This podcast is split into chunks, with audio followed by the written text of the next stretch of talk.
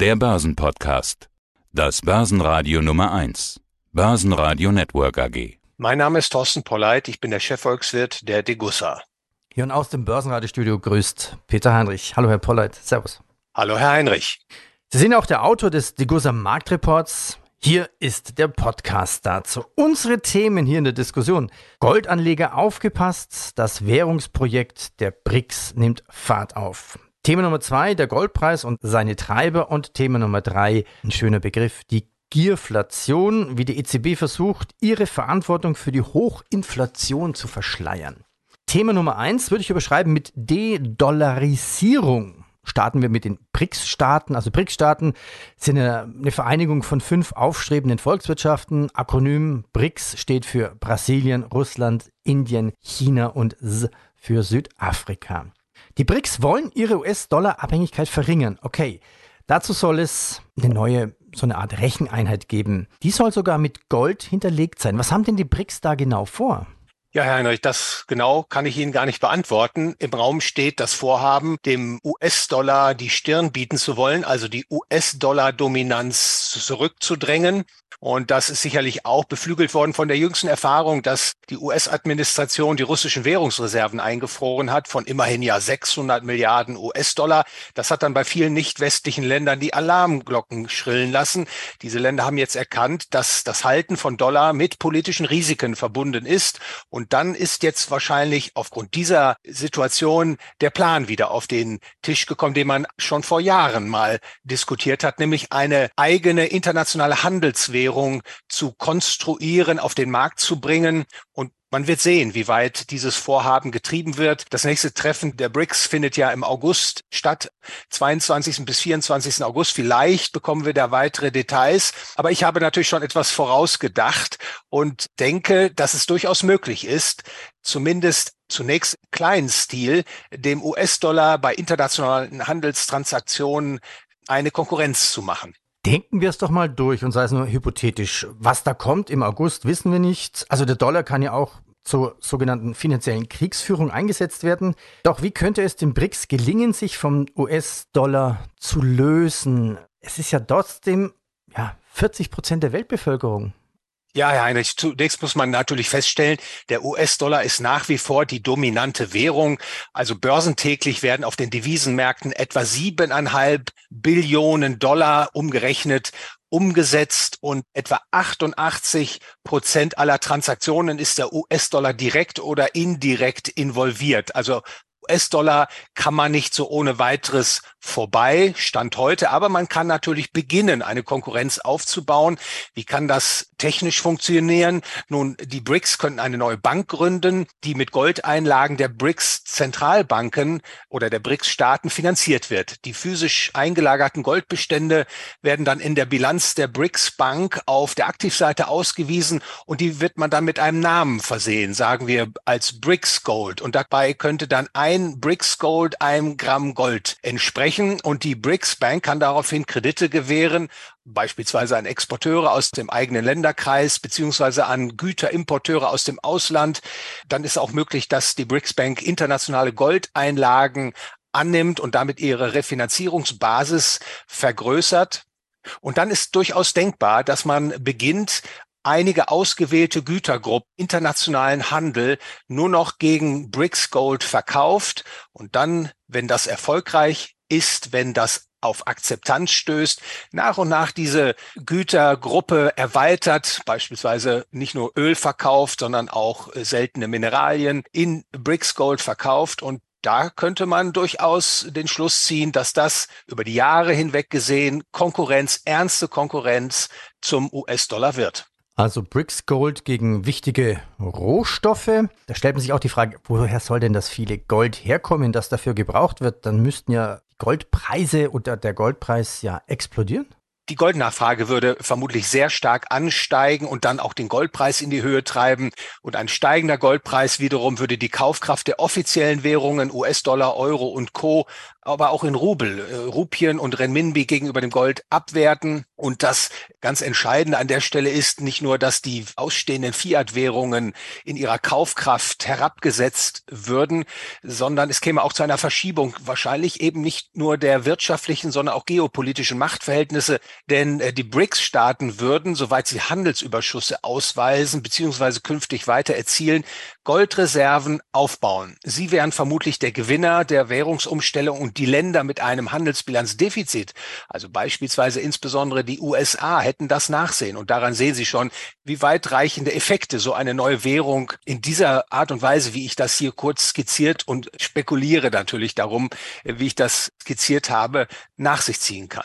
Ja, ja, lassen Sie uns mal weiter spekulieren. Mir fallen da noch so viele Fragen ein. Ist das auch dann eine Gefahr für unseren Wohlstand in den USA und Europa, eine Gefahr für die Börsen, für die Aktien? Ja, natürlich wäre das verbunden mit einer weitreichenden Umwertung der bestehenden Wertverhältnisse. Davon ist auszugehen. Wir sprachen eben bereits davon, dass so eine Goldwährung, wenn sie dann tatsächlich Akzeptanz findet, dazu führt, dass die Kaufkraft der ausstehenden Fiat-Währungen sehr wahrscheinlich in die Knie gehen würde und alle, die Fiat-Geld halten, also also in Form von US-Dollar, Euro und Co. oder in Form von Anleihen, die in Fiat-Geld denominiert sind, die würden natürlich große Kaufkraftverluste erleiden. Man könnte das ja auch weiterspinnen und überlegen, gibt es noch andere Länder außerhalb der BRICS, die dann Interesse hätten an der Teilnahme einer goldgedeckten Handelswährung? Ja, Herr Heinrich, da muss man natürlich wieder spekulieren. Das wollen wir an dieser Stelle auch tun. Wir erinnern uns, dass die BRICS-Außenminister sich ja am 2. Juni in Cape Town getroffen haben, Südafrika. Und nicht nur die Außenminister der BRICS sind dort zusammengekommen, sondern auch Repräsentanten aus mehr als zwölf Ländern. Also da sieht man schon, dass dieser BRICS-Kreis sich offensichtlich verbreitern kann, dass es Länder mit Interessen gibt, näher an die BRICS heranzurücken und entsprechend äh, auf Distanz zu gehen gegenüber dem Westen, insbesondere der USA. Also auf der Welt ist etwas in Bewegung gekommen und Sie sagten auch bereits, die BRICS-Staaten repräsentieren etwa 40 Prozent der Weltbevölkerung und haben zusammengenommen eine Wirtschaftskraft, die mittlerweile an die US-amerikanische heranreicht. Thema Nummer zwei, der Goldpreis und seine Treiber. Ich schaue mir mal noch den Goldchart an. Jetzt zum Zeitpunkt des Interviews steht Gold bei 1977 US-Dollar, also unter der schönen 2000er Marke. Die Treiber, was einem immer so spontan einfällt, das ist natürlich hohe Inflation, geopolitische Spannungen, die Unsicherheiten über die wirtschaftliche Erholung und die hohe Nachfrage eigentlich nach sicheren Anlagen. Es gibt viele Faktoren, die den Goldpreis treiben. Ich will hinzufügen zu den Faktoren, die Sie schon genannt haben, insbesondere die Geldmenge. Weltweite Geldmengenausweitung spielt ebenfalls eine wichtige Rolle und natürlich auch die Entwicklung auf den Kreditmärkten, also die Kreditausfallsorgen, die haben ebenfalls häufig eine sehr bedeutsame Rolle für den Goldpreis. Aktuell habe ich die Situation zum Anlass genommen, um mal die Seitwärtsbewegung des Goldpreises näher zu untersuchen, denn seit etwa Mitte 2020 bis heute ist der Goldpreis tendenziell seitwärts gedriftet, hat also keinen Trend nach oben oder nach unten gezeigt. Und das ist eigentlich ein dennoch positiver Befund, denn viele Faktoren, die den Goldpreis üblicherweise treiben, die haben sich nicht als unterstützend erwiesen. Also beispielsweise seit Ende 2022 die US-Geldmenge in einer Kontraktion. Also die Geldmenge weitet sich nicht mehr aus in Amerika, sondern sie schrumpft. Und dennoch hat der Goldpreis sich sehr gut gehalten. Und das ist insgesamt betrachtet für mich schon ein Indiz dafür, dass Investoren nach wie vor einen sicheren Hafen suchen, dass es eine Nachfrage nach einem sicheren Asset gibt in dieser Welt, in der doch viele Unsicherheitsfaktoren sich zeigen und so schnell wahrscheinlich nicht von der Tagesordnung verschwinden. Thema Nummer drei, Gierflation. Die EZB versucht, ihre Verantwortung für die Hochinflation zu verschleiern. Ich finde es einen schönen Begriff. Den Begriff Gierflation habe ich zum ersten Mal jetzt hier in Ihrem Degussa Marktbericht gelesen. Was ist denn die Definition von Gierflation? Ja, Herr Heinrich, dieses Wort habe ich dem Internet entnommen und es scheint eine neue Wortkonstruktion zu sein, die sich aus dem Wort Gier und dem Wort Inflation zusammensetzt. Und dahinter verbirgt sich die Vermutung, dass die steigenden Preise durch die Firmen verursacht worden sind. Also dass Firmen ihre Kosten vollumfänglich übergewälzt haben auf die Absatzpreise und das hat dann die Inflation in die Höhe getrieben. So wird von einigen Ökonomen behauptet. Und wissen Sie, Herr Heinrich, das erinnert mich an die Diskussion in den 1970er Jahren, wo Amerika eine sogenannte große Inflation durchlebte. Und da versuchte man Sündenböcke zu finden für diese Hochinflation. Also man mhm. gab die Schuld den Ölscheichs, die das Ölangebot verknappten oder Gewerkschaften, die zu hohe Löhne durchsetzten oder eben auch den Unternehmern, die zu hohe Preise für ihre Absatzprodukte verlangten. Um das kurz zu machen, alles Sündenböcke, Herr Heinrich. Inflation ist immer und überall ein monetäres Phänomen. Es kommt immer dann zur Inflation, wenn die Geldmenge übermäßig stark ausgeweitet wird. Und das ist im Euroraum passiert seit Ende 2019 bis etwa Mitte 2022 hat die Europäische Zentralbank die Geldmenge M3 um 25 Prozent ausgeweitet. Das Güterangebot hat da nicht mitgehalten. Und das Ergebnis ist eigentlich wie im Lehrbuch hohe Inflation. Und in diesem Aufsatz wollte ich erklären, wo die Ursache der Inflation zu suchen ist, nämlich bei der Europäischen Zentralbank. Sie ist in der Letztverantwortlichkeit für diese Geldentwertung, die jetzt über den Euroraum gekommen ist. Also der Verantwortliche ist gefunden oder der Schuldige. Schön finde ich auch den Satz, Sie erklären es auch mit, haltet den Dieb, ruft der Dieb.